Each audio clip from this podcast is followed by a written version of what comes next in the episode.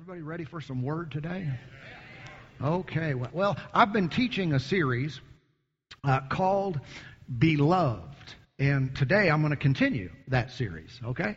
Uh, if you've heard the previous parts of it, of course, many of you have, uh, you know that God really likes you. he loves you. That's just true. Say, but sometimes I'm not very lovable. I know. I've seen you. No. no, I've looked in the mirror at my, and he loves us anyway, doesn't he? He, he, didn't, he didn't, doesn't just love perfect people. He loves all of us. Period. That's his nature. It's, it's love. If you don't know that or don't, aren't super convinced of God's love for you, go back and listen to those messages again or for the first time, and it will help you to see that. Uh, I've been teaching from John 17. Uh, verse 23 has been our foundational text for the series. Jesus is praying here and, and says, I in them and you in me, you as the Father, that they may be made perfect in one, and that the world may know that you have sent me and have loved them as you have loved me. And so we can see very clearly that this love that the Father has for us is not some reduced, watered down, low level type of love. It's the same love wherewith he loves Jesus. So God loves you and me just as much as he loves Jesus. He did yesterday and he will tomorrow. His love for us is not in flux from day to day based on our performance, right? He's not ever going to love you any more than he does, right? He, he, he didn't used to love you more and now he loves you less. Uh, he loves us and this is, this is a result of who he is, not so much as a result of who we are. But we get the benefit of just being loved by God. Uh, we've also noted that the more you know God, the more you know love, and vice versa, because the fact is that God is love. You know, a good verse is in 1 John chapter 4 and verse 10, where uh, John wrote, In this is love, not that we loved God, but that He loved us and sent his Son to be the propitiation for our sins. So our focus, my emphasis in this series has not been in, uh, has not been our love for God, even though that's a valid subject, uh, but rather his love for us. Um, it's the starting point in us loving him back. It's the beginning place of us loving one another as defined by God, His type of love. We first need to receive it. And so, understanding then how He loves us, or how He treats us, that's a better way to say it, how God speaks to us, what He does towards our lives, if I can get that, then I will have a revelation of love, because He is love. Everybody with me? So if I can identify, this is what God says, this is how He works, this is what He does, that defines love for me, then I know if I'm really walking in that towards others. I know uh, how, how to um, identify my own behaviors in alignment or disalignment with the way that God is and His love for me.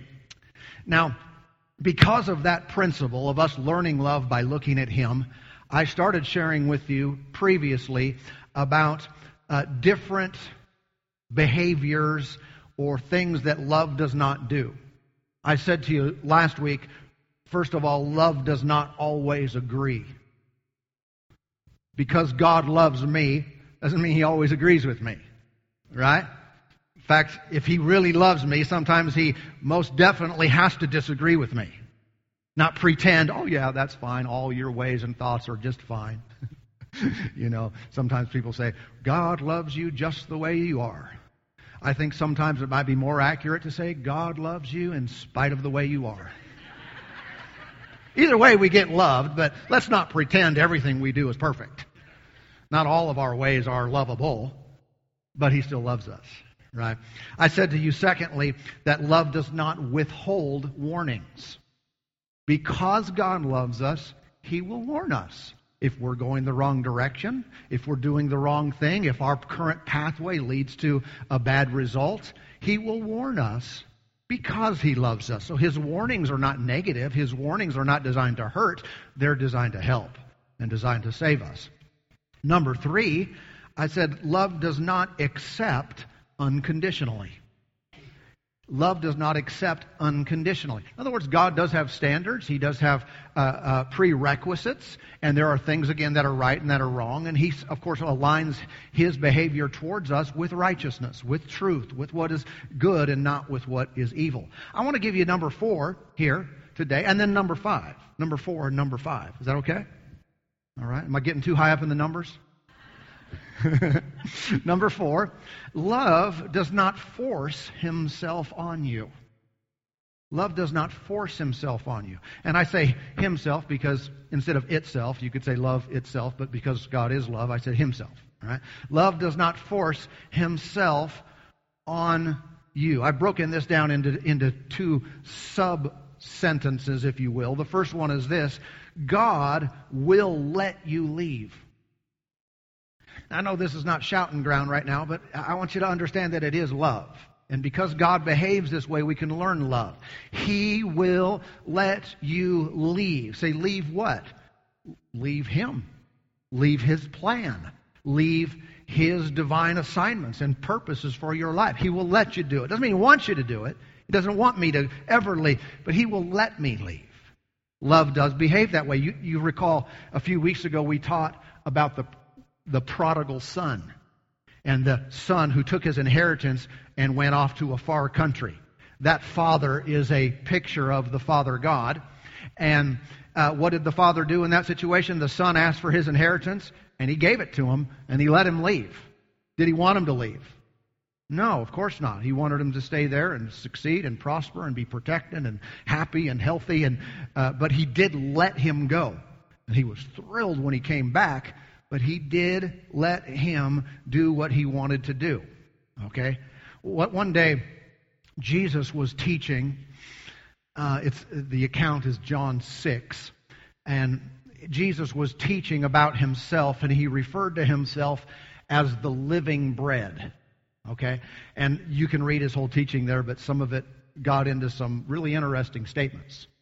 He started saying things like, Unless you eat of my flesh and drink of my blood, you cannot have life, and you can't have eternal life in you.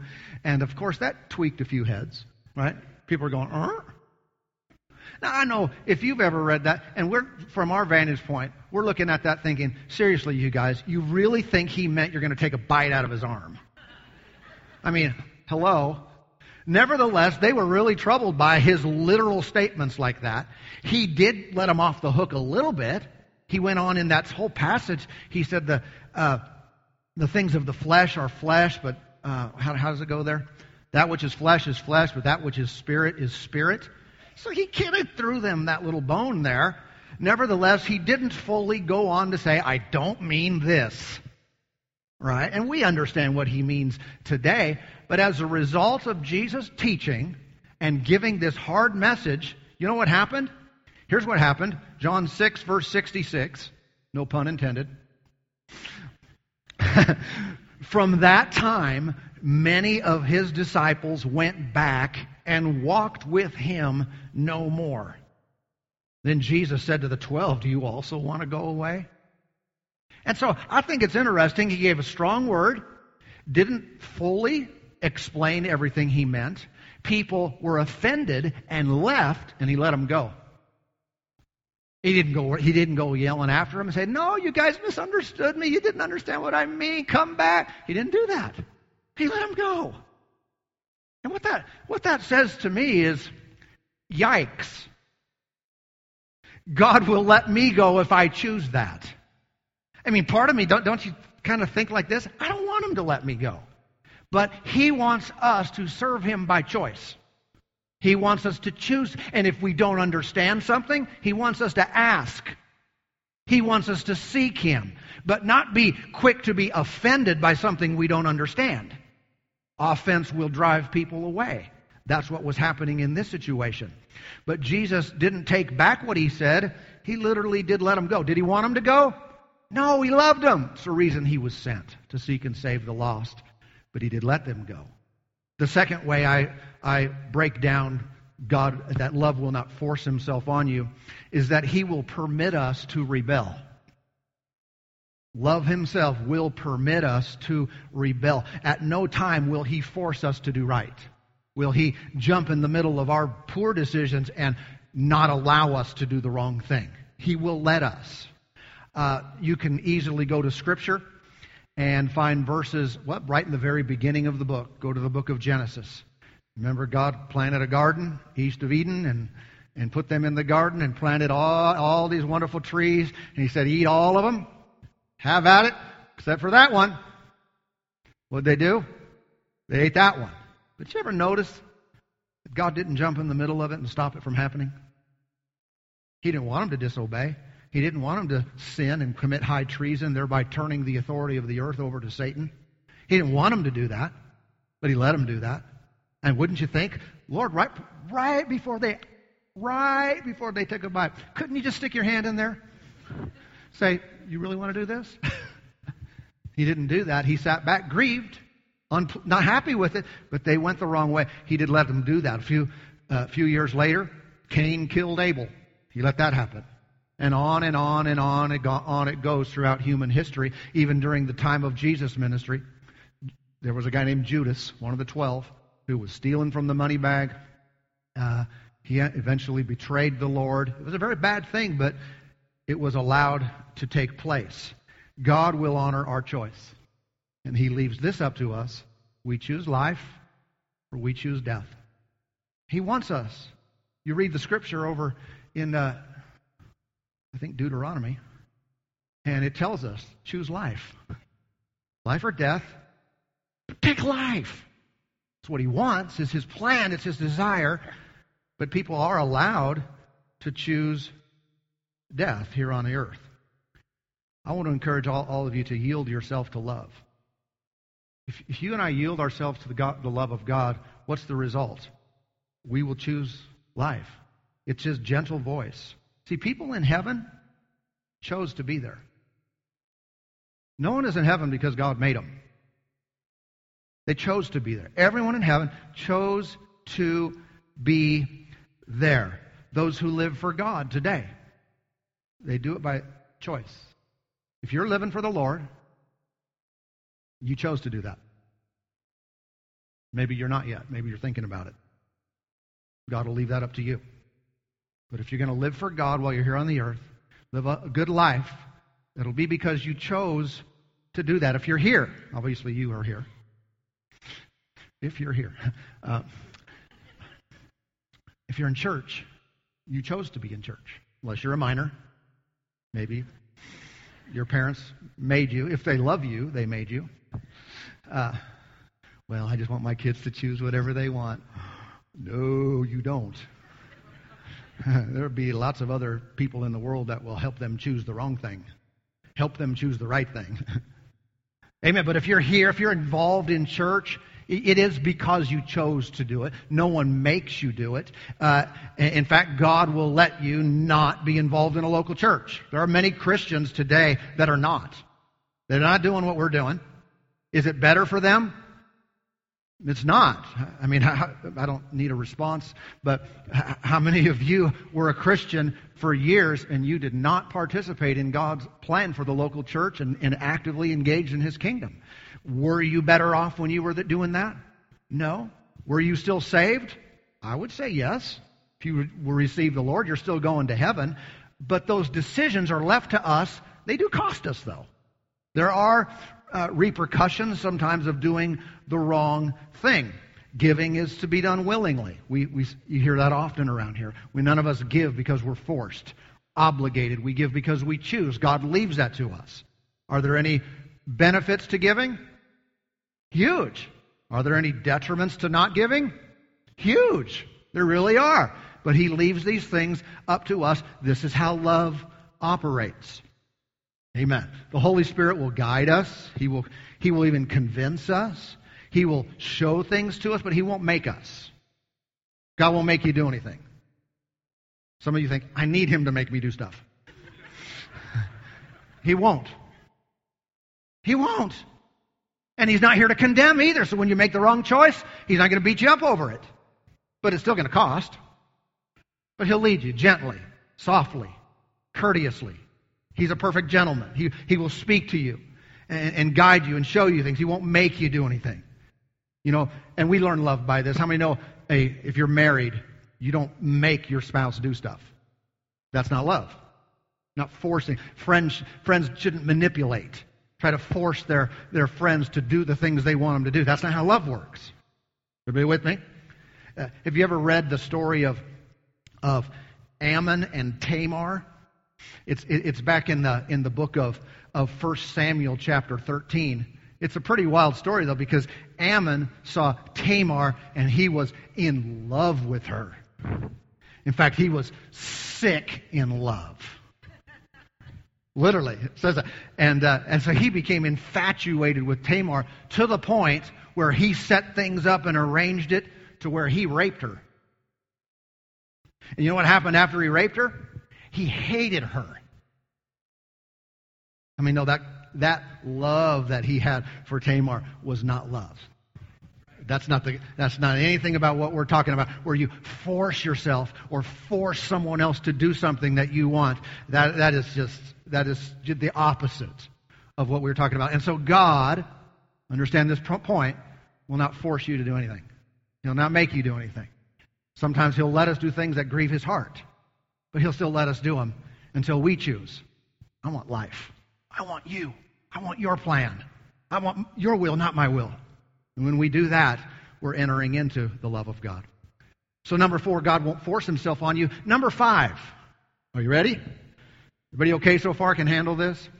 Number five, love does not expect nothing.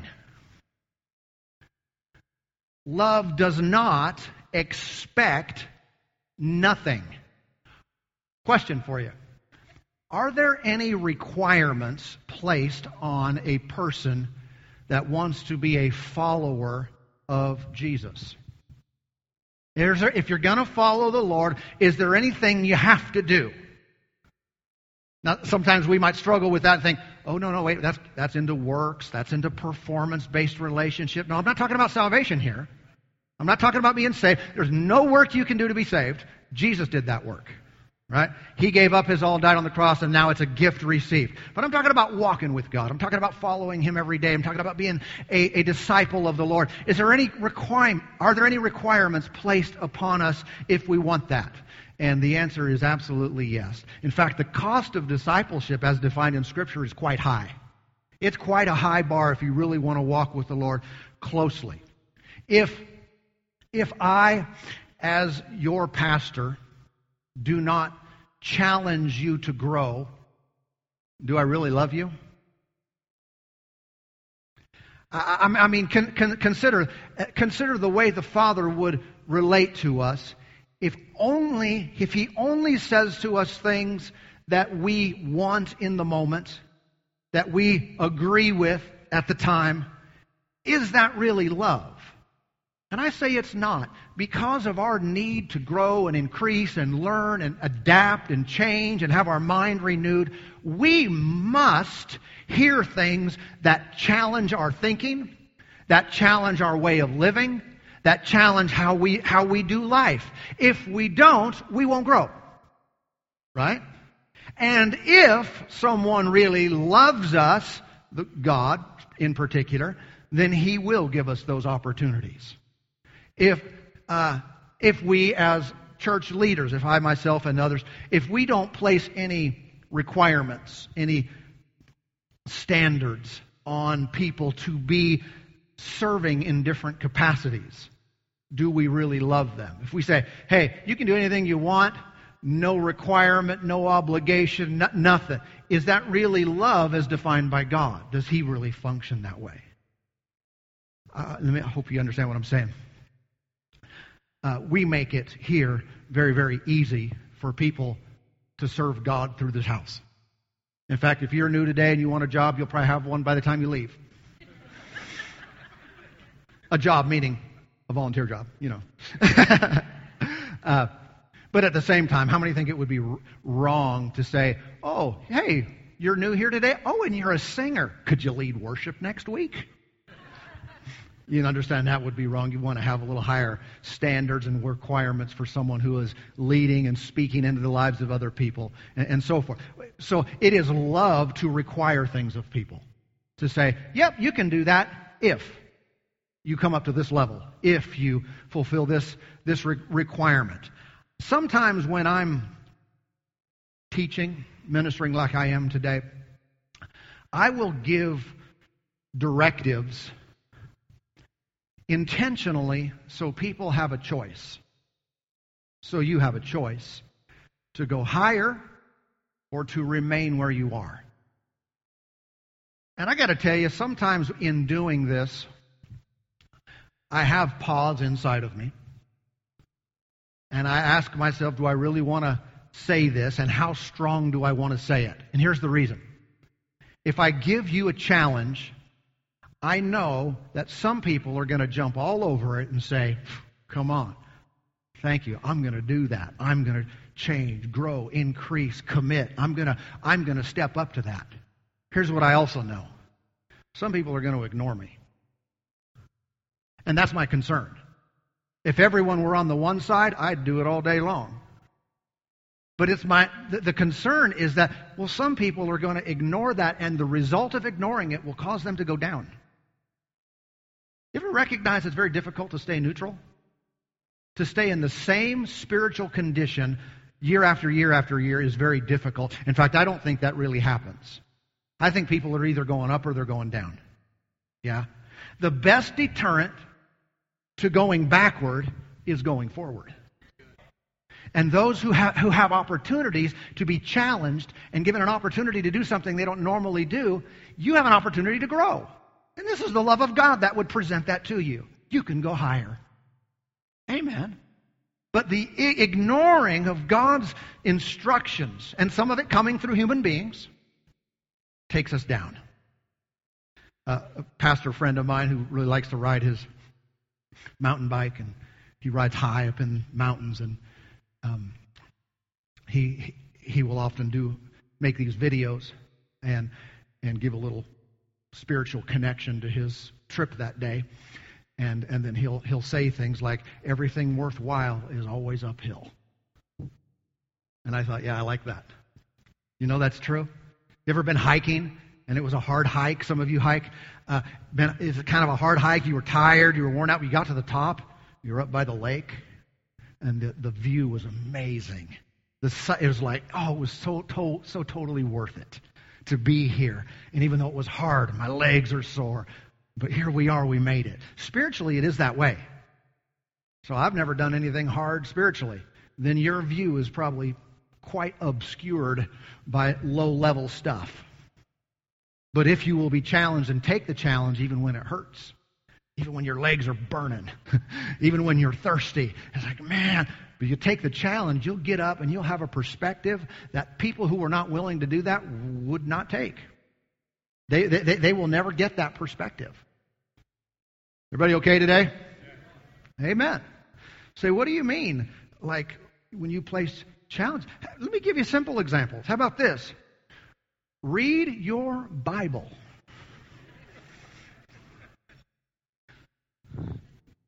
I don't think you could like disagree with say, I think you're unscriptural there.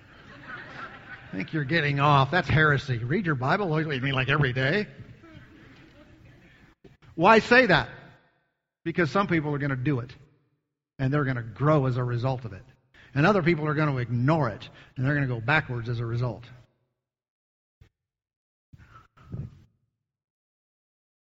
Or sometimes I'll say, hey, we're doing a special service this week or next month or whatever special service, make plans to attend.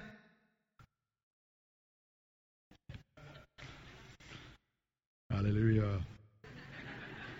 Or, hey, we're, uh, you know, coming up spring and Easter's coming and let's be about our Father's business. Let's invite people who are not saved to come to our services. Let's do our, put our hand to the plow and reach out to the lost and Someone might say, well, that's not really me. I'm not really that kind of person.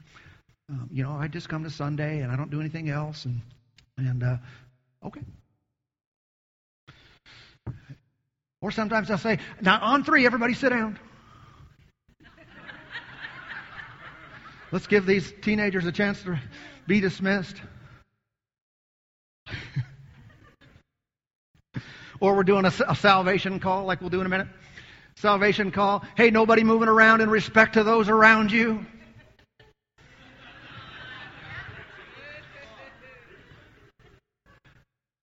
Now, if you're sitting here thinking, well, I don't have to do what you say. Okay. This is not about force. This is about growth.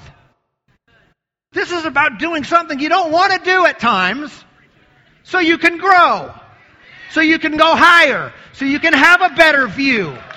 Amen. So you can experience God on a greater level. And I tell you, there is a need to deny the flesh on our own will and set it aside and say, I'm going to do what someone else says. Amen. Because God loves you, He expects something of you. Hallelujah. Go to Luke chapter 14. I'll just finish with this. Before I read that, though, I'm going to give you 1 John 2 5. John wrote, But whoever keeps his word, truly the love of God is perfected in him. By this we know that we are in him. Whoever does what with the word? Sees it as optional. Yeah, I can do that. I don't know. Maybe I might do that. I might not do that. No, no, no, no. That's not what he said. You keep it. You're a doer of it. This person has the love of God perfected in him. In Luke 14, beginning in 15,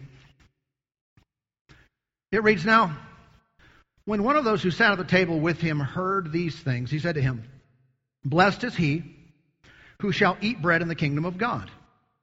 And I just loved how Jesus had all these stories just ready to fly. He was asked a question. He said to him, A certain man gave a great supper and invited many, and sent his servant at supper time to say to those who were invited, Come, for all things are now ready. But they all with one accord began to make excuses. First one said to him, I have bought a piece of ground, and I must go see it. I ask you to have me excused. And that's understandable. I mean, if you own ground, you have to look at it. Right? I'm sure the Lord is saying, oh, yeah, dirt needs looked at. Verse 19, another said, I have bought five yoke of oxen, and I am going to test them. I ask you to have me excused.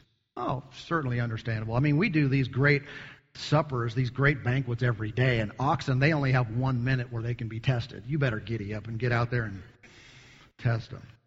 All right, I'm adding this just for fun. Uh, verse 20, still another said, I have married a wife, and therefore I cannot come. Of course. You can't come to stuff if you're married. I mean, God should understand this. If you're married, you just can't do stuff. So that servant came and reported all these things to his master, and the master of the house, being angry, said to his servant, Go out quickly, quickly into the streets and lanes of the city and bring in here the poor and the maimed, the lame and the blind. And the servant said, Master, it is done as you have commanded, and still there is room. The master said to the servant, Go out into the highway and hedges and compel them to come in, that my house may be filled. For I say to you, that none of those men who were invited shall taste my supper. Why weren't those people in the great banquet? Not because they weren't invited, but because they did not value that invitation. They did not value that event. This is how the kingdom of God works. It is a great, awesome privilege, a mighty invitation to be a part of what God is doing in the earth today. But it is just that it's an invitation. And if we have better things to do, someone else will take our place. And this is the ways of the kingdom governed by the one called love. He loves, he invites. People make excuses and do without. Many people today are, are doing without simply because they didn't value what is most important. Can I say this kind of strong? But if you never do anything that you don't want to do or don't in the moment feel like doing, you are weak. and a very immature person. You might even be proud. Well, I don't have to do what they say. I know. Okay.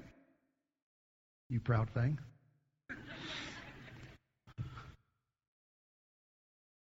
I know when, when praying this morning with the prayer team, this popped this this popped into my mind about about a baby and a pacifier.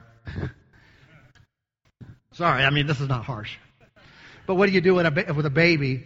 A baby that's fussy, a baby that's crying when they're real young. Well, a lot of times you stick that thing in their mouth. They're happy and everyone else is happy, especially if you're in a public place or on an airplane. Right? Pacify them. It, put this in there. That's a, but, but how many know if, if the kid's 16 and they can't keep their mouth closed and they're yakking and making a fuss and complaining and whining about everything. You can't put a pacifier in there. At some point, they have to learn how to do what they, how to not say what they think, not say what they feel, not express their discomfort. They have to learn to hold that in. Yeah? At some point in our spiritual life, we have to do things that sometimes we don't want to do. We don't feel like it at the moment. I'm not feeling the the anointing right now on that. Okay, then discipline. Do it out of discipline. Do it because you're grown up. Amen. Listen, parents, if, you're a parent and you have kids in the home, teens or younger, if they will see you consistently give up things that you like to do to put the kingdom of God first, it'll have a tremendous impact on them. If we don't do that, they will grow up and they will not put God first in their life. They will treat God as an add on, as an option. Do it if you want, if you feel like it, if you can work it in your schedule. And if you can't, then just, you know, they'll say things like, well, God still loves me. I know He does, but that's stupid. That's not the way to think about it. Just because God loves me? No, because He loves you, because He loves me, He will give us words that will help us climb, will help us grow, will help us develop in spiritual things. Amen. Listen, the idea that because God loves us, He is passive towards us, expecting nothing, is completely wrong. Again, because he loves us, he tells us to commit fully, serve willingly, to obey faithfully, and live for him. Expect directives from your loving Heavenly Father. Expect him. Don't resist his love. Say, ah, I see what you're saying to me. I know why you're saying it to me. I know it's coming from a heart of love. I yield to that. I yield to your ways. Amen?